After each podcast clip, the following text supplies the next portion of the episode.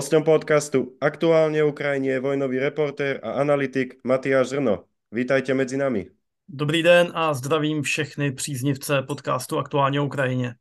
Začínáme doslova horúcou aktualitou. Ukrajinci zasiahli výsadkovou loď okupantov na Kríme. To je samozřejmě skvělá zpráva. Opět se ukazuje, že Krym, který, ehm, eh, který brali Rusové jako naprosto bezpečnou, bezpečnou oblast, bezpečné zázemí, potažmo Černé moře, které oni brali tak trošku jako naše moře, jako ve smyslu jejich moře. Takže opravdu není bezpečné, že jsou Ukrajinci v okamžiku, kdy eh, mají k tomu odpovídající prostředky, schopni zasahovat, i takhle cené cíle, a to je opravdu ta loď, to není zase taková legrace, to je, těch Rusové nemají tolik, um, je, to, je to opravdu jako cený, uh, cený prostředek, uh, tak jsou schopni zasáhnout, jsou schopni zasáhnout do přímo v přístavu, který by měl být jaksi mimořádně dobře chráněn protivzdušnou uh, obranou, takže je to velký úspěch Ukrajiny, je to opět další důkaz o efektivitě Eh, západních zbraní, že pravděpodobně se jednalo nějakou západem dodanou um, řízenou střelu, kterou, kterou se trefili.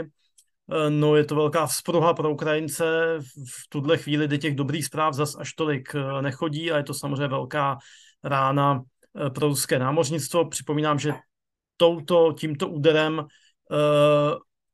ztratilo, ztratili Rusové už celkem 20% eh, stavu své černomorské flotily, že pětinu, eh, pětinu lodí a zdaleka je nemůžou už využívat tak volně a tak efektivně jako na začátku války právě díky těm eh, poměrně efektivním ukrajinským úderům, ať už raketami nebo, nebo těmi námořními drony. Takže bez sporu dobrá zpráva v době, kdy dobrých zpráv je málo a kdy dobré zprávy, jak Ukrajinci, tak my opravdu potřebujeme slyšet. Masívny sekundárny výbuch naznačuje, že na té lodi bol veľký náklad munície. Já jsem četl spekulace o tom, že šlo o náklad eh, těch iránských dronů Shahid. To by samozřejmě byla dobrá zpráva. Uh, ale jestli to tak opravdu bylo nebo ne, to, to nevím, ale ten, ten výbuch jako byl do, velmi přesvědčivý. To je jasné, že ta loď opravdu musela převážet jako velké množství trhaviny, ať už se jednalo o šahídy, které samozřejmě v sobě uh, mají tu uh, explozivní část, tu uh, nálož, která pak exploduje při dopadu, anebo jestli se jednalo o nějakou jinou munici, uh, ale rozhodně, rozhodně, uh, rozhodně to byla nějaká forma munice. Znie to zvláštně, že v námorné bitke je úspěšná krajina prakticky bez flotily. Je to pravda. Rusům se podařilo na začátku války prakticky během dvou dnů zničit eh, cokoliv, co, eh, co zbylo z ukrajinské, nebo zničit ukrajinskou flotilu, to, co z ní zbylo. Ukrajinci na některých místech i použili, že třeba ty lodě potopily jako, jako přírodní zábrany při vjezdu do nějakých přístavů a podobně. Takže Ukrajina skutečně je Eh, zemí bez námořnictva, ale ukazuje se, že eh, je přesto schopna zasahovat citelné údery eh, Rusku, tedy zemi s relativně velkým námořnictvem, byť to námořnictvo nikdy nebyla úplně světová špička. Já tady připomenu, myslím, že jsme už o tom někdy mluvili, ale neškodí si to připomenout. Rusové nikdy neměli příliš dobré námořnictvo přesto do něj investovali vždycky velké, vel, velké investice, velké množství peněz, energie lidí, protože to námořnictvo je symbol nějaké imperiální důležitosti. Takže už od Petra Velikého, který začal s tím um, systematickým budováním námořnictva, tak tomu věnovali velké prostředky. A samozřejmě uh, Vladimír Putin, který je posedlý tou imperiální velikostí, tak do toho námořnictva věnoval obrovské částky, byla to takového srdcovka, bych řekl skoro bych řekl díky bohu, protože investovali velké množství peněz do něčeho, co reálně um, neumí až tak efektivně využívat. Nikdy v tom prostě nebyli dobří, ta tradice tam úplně není. A uh, navíc se to ukazuje jako něco, co uh, jsou Ukrajinci schopni i se svými uh, omezenými prostředky uh, poměrně těžce, těžce poškozovat. Údajně je to výsledok práce ukrajinského letectva. O čem to svědčí?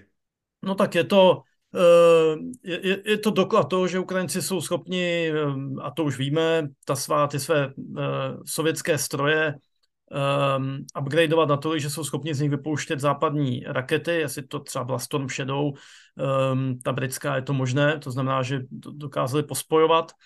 Uh, a pokud, a pokud dokázali s tím svými omezenými prostředky, protože to jejich letectvo taky dostalo zabrat, no, samozřejmě utrpělo taky velké ztráty. Ty stroje jsou samozřejmě už spousta z nich jim dochází, dochází náhradní díly, jsou opotřebované a tak dále, ale stejně jsou schopni tohle všechno dokázat, no tak pak samozřejmě všichni můžeme s nějakým oprávněným očekáváním doufat, že v okamžiku, kdy tam přibude, přibudou desítky a desítky západních stíhaček F-16, amerických stíhaček F-16 západní pomoci, ke kterým už, které jsou plně kompatibilní se všemi těmi možnými západními zbraněmi, raketami, radary a tak dále. Takže to bude ještě o něco, o něco lepší představení. Stále častěji se spomínají stíhačky F-16. Blíží se k nasadení? Já si myslím, že ano. Eh, občas jsou proniknou nějaké zprávy o tom, v jakém stádiu výcviku ti ukrajinští piloti jsou, ale to zrovna tak může být úplně jinak a kdo ví, jestli třeba to není mnohem dřív a tohle to jsou jenom nějaké mm, eh, cíleně vypouštěné zprávy. Samozřejmě nečekejme od toho úplný zázrak, ty jako žádná jednotlivá zbraň není takový ten game changer, něco, co by úplně zásadně změnilo situaci. Nezapomínáme na to, že Rusové mají velmi dobrou protizdušnou obranu, Uh, jejich letectvo taky není špatné, prostě Rusko je pořád ještě vojenská supervelmoc, takže ani nějaké to množství těch asi 70 uh, F-16 tak samo o sobě nebude samospásné, záleží taky, co k tomu poskytne Západ za komponenty, protože ta, to letadlo samo o sobě neznamená nic bez, uh, bez výzbroje, bez raket a tak dále. Vy můžete dostat rakety různé, různé uh, stupně efektivity eh, různě moderní nebo, nebo starší a tak dál. Takže uvidíme, co všechno to bude, ale prostě Ukrajina výrazně posílí prostě jeden prvek, ehm, jeden druh eh, vojsk, který, ve kterém prostě tahá za slabší konec, má výrazně slabší letectvo, eh, Rusové mají v tomto ohledu velkou převahu, takže se tím podaří vyrovnat alespoň v jednom ohledu síly a v kombinaci, doufejme, s nějakými dalšími prostředky a další pomocí, to pochopitelně tu situaci na bojišti může změnit v ukrajinský prospěch, ale bohužel, znova varuju, ne, nebude to znamenat, že přijedou stíhačky a tím pádem eh, bude vyhráno. Takhle to bohužel nefunguje. Naopak, okupanti museli v uplynulých dňoch oplakať ďalších 5 bojových lietadiel. To tam se opravdu podařilo, eh, podařilo něco velkého. Ty ztráty, takovéhle ztráty jako nebývají běžné. To většinou jako sestřel každého jednotlivého letadla je obrovská událost a většinou přijde třeba nevím, jeden za několik týdnů, uh, někdy i déle. A pět sestřelů během několika dní, a to jako moderních ruských uh, letounů, které vyrobit trvá hodně času, které jsou, které mají obrovskou cenu a které prostě nedokážete jen tak. Jo, to není, to není jako nějaký Eh, jednoduchý dvouplošník, eh, který se dá vyrobit eh, jako rychle. To je jako opravdu jako mimořádně technologicky náročná, náročná věc. To nahradit bude Rusům trvat velice dlouho někde jsem četl, že to může být třeba rok, než se podaří vyrobit pět stíhaček tohoto druhu. Takže to je velký úspěch. Pravděpodobně za to můžou rakety Patriot, ty mají potřebný dosah a potřebné schopnosti No a je prostě vidět, že Ukrajinci jsou schopni s těmihle sofistikovanými západními systémy velice efektivně pracovat, ale zkrátka jich potřebují více, protože vy, eh, nebo oni mají omezený počet těch patriotů a teď samozřejmě se musí zvažovat. Budu, nasadím je k ochraně Kijeva, což je samozřejmě priorita, hlavní město, eh, nasadím je k ochraně mm, eh, energetické infrastruktury, nějakých klíčových objektů energetické infrastruktury, která je taky velmi důležitá teďka v zimě, eh, nebo je nasadím někde na frontě eh, a na jakém úseku a k jakému čelu. To znamená, že to, ruské, to ukrajinské velení musí prioritizovat. V tuhle chvíli se rozhodli pro tohle nasadit tedy na frontě úderům proti ruským letadlům, které byly zvyklé, že do nějaké vzdálenosti od fronty, odkud mi vypouštějí především ty klouzavé, takzvané klouzavé bomby, tak jsou v podstatě zcela v bezpečí. Teď se ukázalo, že bezpečí nejsou.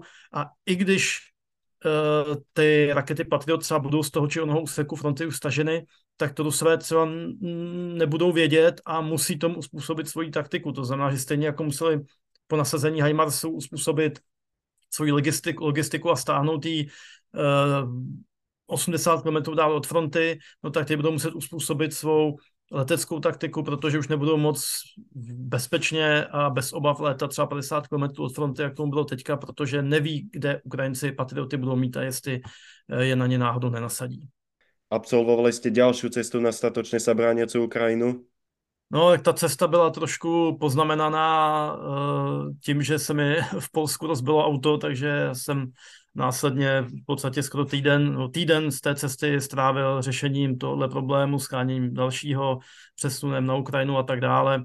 Plus nutno říct, že při převážení uh, zahraniční pomoci člověk, no, humanitární a další pomoci pro ukrajinskou armádu, kterou vždycky z nějakých sbírek vezu, tak eh, člověk narazil na kromě jako vždy velmi milých slovenských celníků, eh, to říkám v uvozovkách samozřejmě, tak ehm, i na tentokrát opět velmi milé, opět v uvozovkách ukrajinské celníky, kteří velice přísně vymáhají ta pravidla, nová pravidla pro kontrolu humanitární pomoci, kdy opravdu vás jako eh, zavalí byrokracií, eh, jak vás, tak nějakou přijímající organizaci, vše pod tedy z důvodu zamezení dovozu, humanitární, dovozu zboží deklarovaného jako humanitární pomoc, které pak třeba někdo může prodávat, ale mm, šlo na to tak důkladně, že mm, eh, to znamená, že i když vezete jenom, já nevím, v kufru pár beden věcí, eh, tak jsou stejně schopni vám říct, že s tím nemůžete přijet, protože nemáte deklaraci od příjemce, který, který musí být nějaká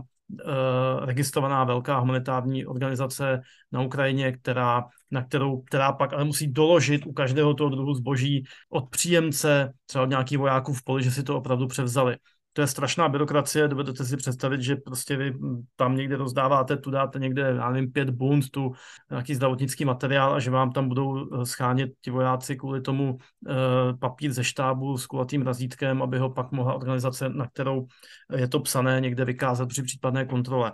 No nicméně nějak se podařilo hm, každý, každý systém má samozřejmě mezery, že se podařilo nějak tu pomoc dostat na Ukrajinu, včetně 20 eh, FPV dronů, Eh, které jsou asi, bylo to nejcennější z těch sbírek, co jsem tentokrát vezl, které byly opět pro naše přátelé ze 129. brigády eh, teritoriální obrany z Krivého rohu, kteří byli teďka nasazeni na jihodoněcké frontě u Veliké Novosilky, kteří ten dar opravdu velmi ocenili, protože oni tam, ta, ta, v těch bojích ta spotřeba těch vražených dronů je velká a v podstatě jsou odkázáni Eh, v tomto ohledu především na vlastní eh, zdroje, na to, co si sami seženou, eh, vyrobí, seženou ze sbírek a podobně, protože ta centrální distribuce FPV dronů ta ještě trošku, ne trošku, celkem hodně v ukrajinské armádě vázne. Můžu říct, že asi pokud něco v tuhle chvíli nejvíc potřeba, tak to jsou drony. Rusům se prostě daří drony vyrábět nebo dovážet z Číny nebo cokoliv, prostě mají v tuto chvíli v dronech Eh, převahu, jsou velmi silní v radioelektronickém boji, takže v rušení, eh, v rušení eh, ukrajinských dronů a každý ten FPV dron, ten sevražedný dron, opravdu jako zachraňuje životy, ničí ruskou techniku. Je to věc, která je vlastně směšně levná, ten jeden dron stojí 8 tisíc korun a za tuhle cenu jsou oni schopni s tím zničit třeba obranný transportér, bojové vozidlo pěchoty nebo při dobrém trefě třeba i tank. A takže ten poměr cena výkon je neuvěřitelný a skutečně to něco, co podle mě vyžaduje si asi jako největší úsilí z hlediska toho, co na Ukrajinu uh, vozíme, na co přispíváme, tak jsou v tuhle chvíli, uh, v tuhle chvíli drony.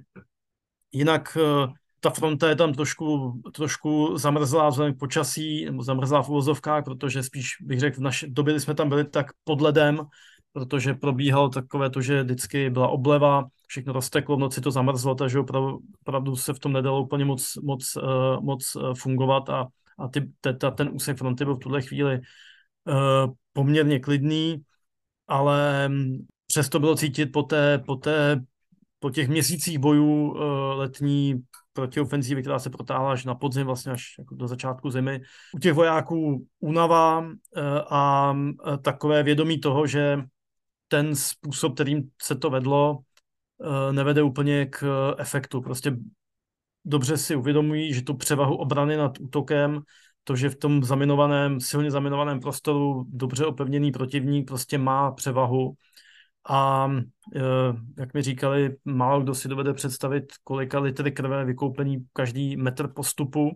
Neznamenalo to nějaké poraženectví, neznamenalo to, že by, že by že by tam nebyl cítit ochota v tom boji vytrvat až do konce, až do vítězství, jak vždycky říkají, i když už bez toho nadšení jako na začátku války. Ale byl tam cítit vědomí toho, že uh, útok v tuhle chvíli uh, s těmi prostředky, které Ukrajina má, prostě nedává, za to nestojí, že ty ztráty jsou příliš velké na to, aby se někde osvobodili dvě, tři vesnice a postoupilo se o dva kilometry, že to za to zkrátka úplně nestojí. Nicméně, jak vojáci, tak civilisté, a my jsme se na to ptali opakovaně vlastně každého, teď ve většině případů prostě jsou ochotni uh, bojovat dál, vědí, že ta válka vstupuje do třetího roku, že prostě to bude trvat dál, že to neskončí jen tak. Um, je tam jistá rezignace, je tam, není tam prostě takové to, to, to, to živelné nadšení, které bylo z začátku války. Prostě ta válka trvá dlouho, ty ztráty jsou velké, ale nikdo neříkal o tom, že by, uh, že by to měli zdát, uh, že by se mělo dojít nějakému třeba kompromisu, takové to, co tady slyšíme z těch kruhů, Eh, které, těch takzvaných cimírů, že by se mělo hlavně by se mělo jednat a tak dále. Oni říkají jednat s kým, o čem, teď eh, vlastně ani žádná nabídka k jednání z ruské strany nepřišla. A e, smířit se s tím, že e, 20% území zůstane ruských a že jakmile se Rusové oklepou, tak nás zautočí znovu, tak to vědí, že nikam nevede. Takže lidé si stále uvědomují, instinktivně to cítí, že tohle je opravdu existenciální boj, boj o samotnou existenci ukrajinského státu, ukrajinského národa a žádná jiná varianta, než pokračovat v boji není. Ale samozřejmě ty dva roky bojů a ty ztráty si vybírají svou daň uh, na té únavě, která prostě na těch lidech i na těch vojácích samozřejmě jako viditelná je. Opakovaně zdůrazňujete, že Ukrajinci bojují aj za našu slobodnou budoucnost. Tak pochopitelně, protože jak když si řekl eh, národní bezpečnostní poradce české vlády Tomáš Pojar, v našem životním zájmu je, aby mezi námi a Ruskem bylo co nejvíc hranic. Takže pomineme-li morální uh, a etickou stránku věci, tedy to, že prostě bychom měli podporovat národ, který tak statečně bojuje za svoji svobodu a nezávislost, tak i z čistě pragmatického hlediska, podíváme-li se na dějiny Ruska, podíváme-li se na, na ruské myšlení, uh, na to, jak jak oni opravdu vnitřně pořád ještě vnímají eh, země bývalého východního bloku jako něco, co jim má patřit, nebo na, na, kde mají rozhodovat minimálně, eh, tak, eh, tak víme, že v našem zájmu prostě, aby mezi námi a Ruskem bylo co nejvíc hranic, co nejvíc států, a to států nezávislých, svobodných, které jsou takovou naší, jako takovým naším prvním štítem před tou ruskou rozpínavostí. Můžete ještě našim posluchačům přiblížit, které oblasti se navštívili v rámci této vaší cesty? Uh, jo, tak já jsem uh, přijel do Užhorodu, kde jsem nabral svého kameramana a pokračovali jsme dál uh, vlastně přes um, Záporoží na tu jihodoněckou frontu. Potom jsme byli takové, takové ten, ten klasický Donbass okolo Bachmutu, takže uh, na Bachmutské frontě, takže Konstantinivka, Kramatorsk a pak ještě dál nahoře na Slaviansku, tam se potkali jednoho českého dobrovolníka, který bojuje v mezinárodní uh, legii. No a pak už uh, přes Charkov zpátky. No. Ta cesta byla díky těm problémům s autem zkrátka ochuzena o nějaký, od, od, od podstatě zhruba týden, což vedlo k tomu, že to bylo takové rychlejší a mm, ideální samozřejmě, když na nějakém místě můžete být delší dobu, takhle to bylo trošku letem světem, ale i tak to snad stálo za to. Naša iniciatíva dodať ukrajinským obrancom 500 piecok sa vďaka skvelým darcom zdvojnásobila. Ako to hodnotíte? Uh, hodnotím, já jsem uh, chtěl uh, rozvážet ty, ty kamínka taky na frontě, ale tím, že jsme museli z toho uh, SUVčka přesunout takového jako mini vozítka, tak jsem mohl vzít jenom tři ty kamínka, ale i ty jsem, jsem rozdal. Sledoval jsem, jaký, jaký, bude, jaký bude zájem, takže u většiny vojáků opravdu zájem byl.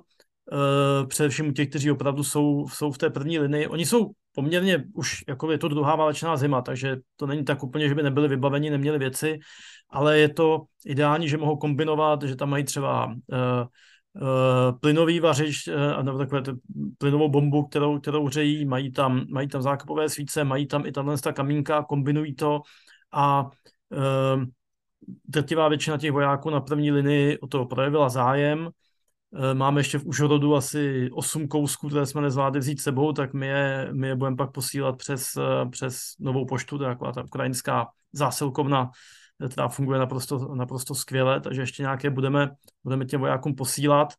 A kladu se jim na srdce, ať nám to taky natočí a pošlou, aby se mohli ukázat lidem, že to opravdu, eh, že to opravdu eh, v tom terénu se využije, eh, že to má smysl a že je to taková drobná, jednoduchá věc, která ale lidem, vojákům na frontě hodně zpříjemní tu dost nepříjemnou činnost, kterou je být někde v zákopech na první linii.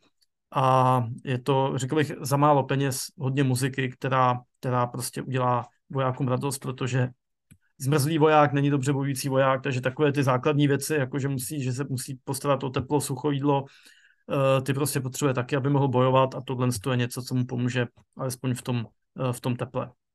Kto rýchlo dáva, dvakrát dáva. Veľká časť piecok je už na Ukrajine a vojaci si ich veľmi pochvalujú. Súhlasíte s motom pri tejto zbierke? to platí vždycky a myslím, že v každé situaci, čím dříve eh, je lepší dát hned, eh, byť i málo, než se rozmýšlet, že někdy možná budoucnu dám něco více, prostě eh, kdo může, ať pomůže i proto, že ta zima je teď a ty kamínka potřebují vojáci právě teď. Takáto dobrovoľnícká pomoc je veľmi dôležitá, ale čo najskôr sa musí rozhýbať spojenecká aliancia. Súhlasíte?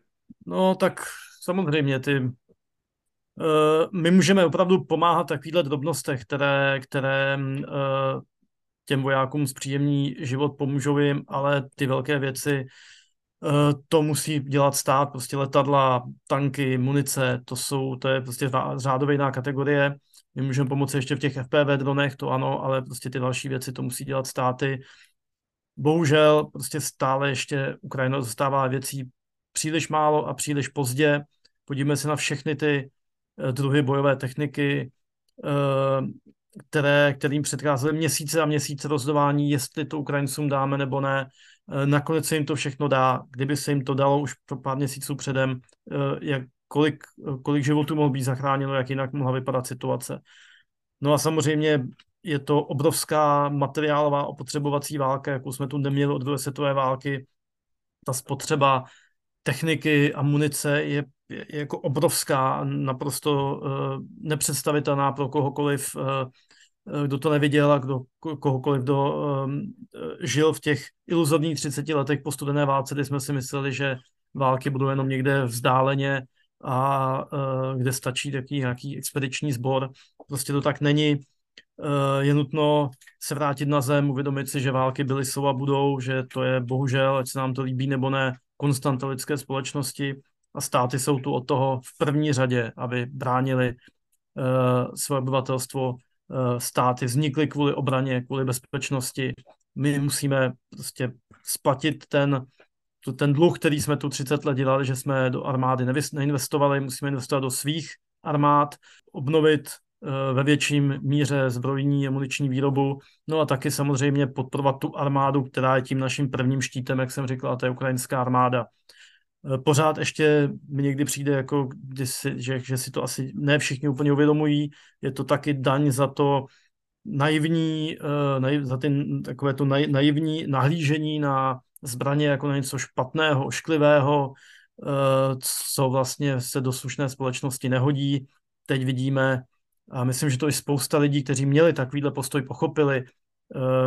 Jsem si úplně jistý, že spousta lidí, kteří dnes dávají peníze na sbírky na zbraně pro Ukrajinu, tak kdyby jsme jim řekli před dvěmi lety, že budou posílat peníze na zbraně, tak by si ťukali na čelo, ale teď vidíme, že jako dobrý, dobrý člověk se zlému člověku může postavit jenom, je je odpovídajícím způsobem vyzbrojen a připraven a Ukrajina je tady ten dobrý člověk a my musíme ty prostředky poskytnout a je potřeba, aby to pochopili aby to pochopili státy, aby podpořili zbrojní výrobu, aby podpořili zbrojní průmysl. Zbrojní průmysl je samozřejmě připraven, už jen protože na tom vydělává, eh, ale to je jedno, ať na tom vydělává, hlavně ať se to vyrábí, aby to pochopili banky, které pořád ještě odmítají financovat z velké části zbrojní výrobu eh, kvůli těm svým šíleným pravidlům ekonomi- ekologické odpově- udržitelnosti a společenské odpovědnosti, protože zbraně jsou fuj, jsou zařazeny někam jako mezi financování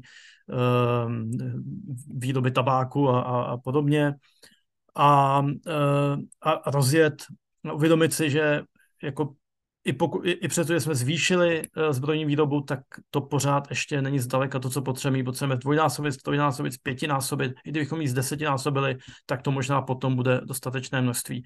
Za druhé světové války se to podařilo, Spojené státy se staly arzenálem demokracie, přešly bleskově na válečnou výrobu a byli schopni uh, ohromný množství materiálu zásobit svou armádu i podstatě všechny další bojící armády uh, proti fašistické koalice Eh, je škoda, že v současnosti země západního světa, tedy Evropská unie a eh, Severní Amerika, které dohromady tvoří zdaleka největší ekonomický blok na světě, nejsou schopni eh, ani, ani, ani zlomku toho, co dokázali naši předkové za druhé světové války. Čom by mali spočívať naše novoročné želania, aby ich výsledkom bolo, že Ukrajinci čo najskôr vyženú okupantov? Eh, novoroční přání by mělo být uh, ve stylu, který uh, uh, si pamatuju při dějinách vojenské historie na univerzitě v Lincolnu v Nebrasce, když nám profesor říkal, co potřebuje každá armáda, tak říkal, to jsou tři M. Men, money, material. Muži, peníze a materiál. Takže přejme Ukrajincům a ukrajinské armádě, aby měli víc mužů, víc peněz a víc materiálu, protože jinak se ta válka vyhrát nedá. Ďakujem vám za celoročnú ochotu informovať našich poslucháčov. Do počutia v novom roku. Sláva Ukrajine. A já děkuji za celoroční ochotu informovat o Ukrajině a za spoustu těch skvělých sbírek a akcí, které pořádáte na pomoc válčící Ukrajině.